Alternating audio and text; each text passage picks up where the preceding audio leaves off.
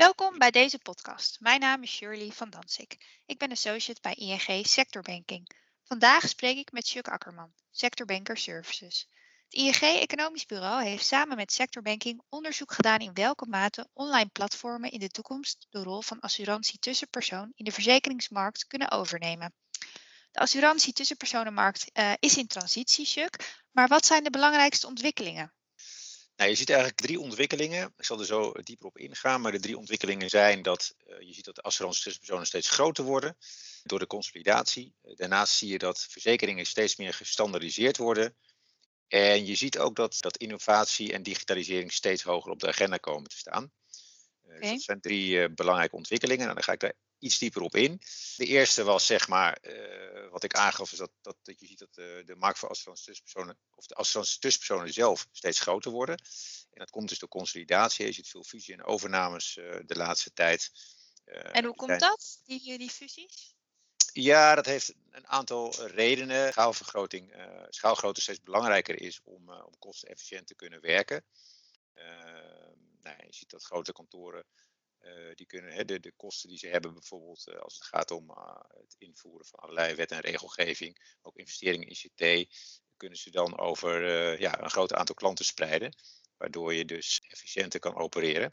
Ja. Ehm, nou, om wat voorbeelden te geven, zeg maar, hoe, die, hoe die markt is, het aantal spelers is, is gekrompen, zie je dat er dit jaar ongeveer een kwart minder tussenpersonen zijn dan in 2007. En je ziet ook dat het aantal kantoren met meer dan 100 medewerkers ongeveer met 20% is toegenomen in diezelfde periode. En het aantal kleine kantoren, dus tot 20 werknemers, is, is met een kwart gedaald. Dus het is duidelijk dat die beweging gaat naar steeds ja, minder partijen die steeds groter worden. Maar ondanks dat zie je dat nog steeds de helft van alle tussenpersonen uit de kleine bedrijven en uit impetus bestaat. Nou, de andere ontwikkeling is die, uh, die ik noemde, is dat je ziet dat verzekeringen steeds meer worden gestandardiseerd. Uh, een groot deel van de particuliere schadeverzekering is inmiddels gestandardiseerd. Er wordt ook afgesloten via het online kanaal. Uh, inmiddels wordt ja, minder dan de helft van de particuliere schadeverzekering nog via een tussenpersoon afgesloten. En je ziet dus daardoor dat die de, de markt zeg maar, van de zakelijke verzekeringen, de zakelijke schadeverzekeringen steeds belangrijker wordt voor de uh, assurantie en de particuliere markt wordt minder belangrijk. Uh, de particuliere schade wordt eigenlijk steeds meer een niche-markt. En uh, je ziet ook vooral dat bijvoorbeeld de zorgverzekeringen, daar is echt maar een heel klein deel wat nog via een tussenpersoon wordt afgesloten. Dat is maar één, uh, één, één op de elf personen die dat doet. Mensen doen dat allemaal zelfstandig eigenlijk. Ja, heel veel online, online ja. via vergelijkingssites. Ja. ja. Klopt. Nou, en als het laatste punt uh, bij deze vraag is zeg maar, dat je ziet dat innova uh, innovatie en digitalisering steeds hoger op de agenda komt te staan. Uh, het is nog niet de belangrijkste prioriteit voor veel uh, tussenpersonen, want dat is toch vooral gewoon het actief beheren van klanten. Daarnaast ook kijken hoe ze verder kunnen groeien in de zakelijke markt en binnen de bestaande klantenportefeuille. Maar er komt wel steeds meer aandacht voor en je ziet ook een sterke stijging ten opzichte van, ten opzichte van vorig jaar, wat uit onderzoek blijkt. Maar het is nog steeds geen topprioriteit, terwijl eigenlijk die noodzaak daartoe wel steeds groter wordt.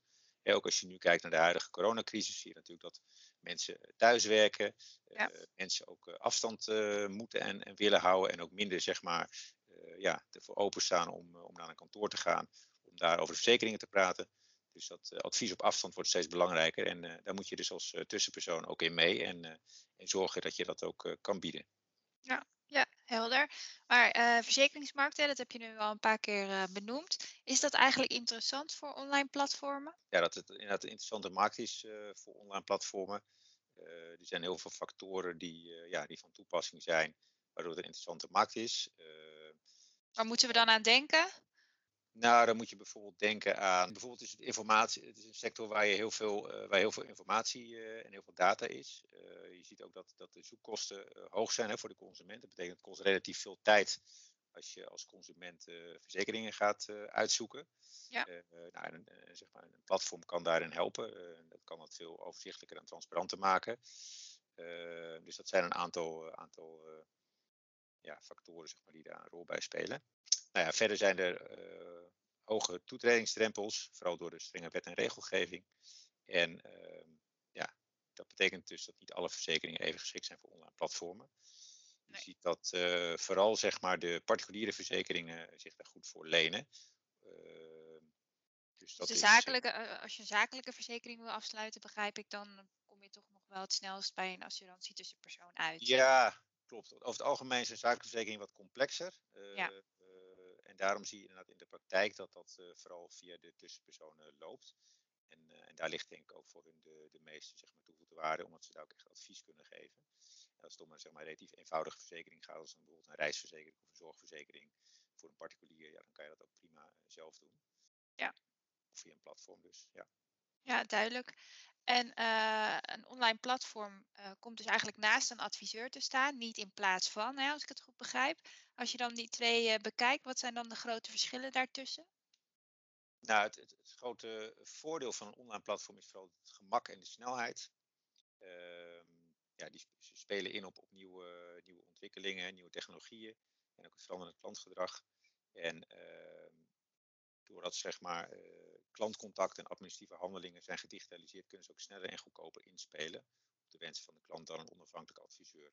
Nou, daarnaast zijn ze natuurlijk eh 24 eh, keer 7 bereikbaar. Hè? Dus, eh, Ja, dag ideaal.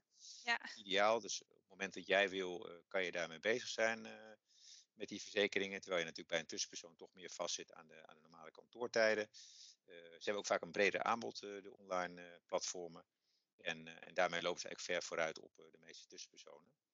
Eh, die zitten toch qua digitalisering vaak, ja, wat- zijn die nog wat minder ver. En dat zit dan meer vooral in het automatiseren van de back-office bijvoorbeeld. Maar ja, die, die lopen wel achter op platformen. Maar aan de andere kant hebben de, de tussenpersonen ook een aantal ja, onderscheidende kenmerken en toegevoegde waarden. En vooral dat ze kunnen adviseren en dat ze kunnen helpen bij belangrijke beslissingen. Ja. Daarnaast kunnen ze maatwerk geven en, ja, en kunnen ze inderdaad, hè, bij, vooral bij complexe verzekeringen, eh, ja, duidelijk eh, advies geven en duidelijke uitleg geven. En, eh, en dat is eigenlijk wel een groot verschil. en de zakelijke klant, hè, kan die dan nog wel terecht bij een online platform? Of is dat helemaal niet meer geschikt? Nou, je ziet dat de meeste platformen zich vooral richten op particuliere klanten, maar dat zeg maar eenvoudige zakelijke verzekeringen, bijvoorbeeld stel een, een autoverzekering, als je één bedrijfsauto hebt of zo, dat zou eventueel wel via een platform kunnen. Maar je ziet dat de focus toch vooral ligt op de particuliere verzekeringen. Ehm, ja, En zie je dat op korte termijn nog eh, veranderen, denk je? Of blijft dat voorlopig wel zo eh, Ehm, staan? ik denk dat eh, hoe het nu is, zeg maar, even heel zwart-wit gezegd, dat je ziet dat eh, de, de, de eenvoudige verzekeringen makkelijk via platformen kunnen en complexe vooral via de tussenpersonen. Vermoed ik wel dat dat de komende jaren gaat opschuiven. Dus dat ook zeg maar, platformen steeds eh, moeilijkere eh, eh, ja, verzekeringen kunnen gaan verkopen. Eh, maar dat is een kwestie van tijd. Het begint met eh, ja, waar ze nu eh, goed in zijn, vooral de eenvoudige verzekeringen. Eh, Ja. Maar wat, ja, wat ik zeg, ik denk dat dat wel eh, de komende jaren kan, eh, kan gaan verschuiven. Oké, en tot slot eh, ben ik wel benieuwd naar eh, de rol van een moderne adviseur. Als we dan naar de toekomst kijken, hoe eh, gaat die ingevuld worden, denk je? Je ziet dat met de komst van nieuwe spelers de taart eh, voor tussenpersonen steeds kleiner wordt. Dus eh, ze moeten hun markt vergroten eh, door extra diensten aan te bieden. Verder zie je dat de wereld om ons heen steeds complexer wordt, steeds meer onzekerheid is. Dus het wordt belangrijker om de risico's op verschillende terreinen, denk bijvoorbeeld aan wonen, gezondheid, mobiliteit, maar ook cybersecurity en klimaatverandering, in kaart te brengen.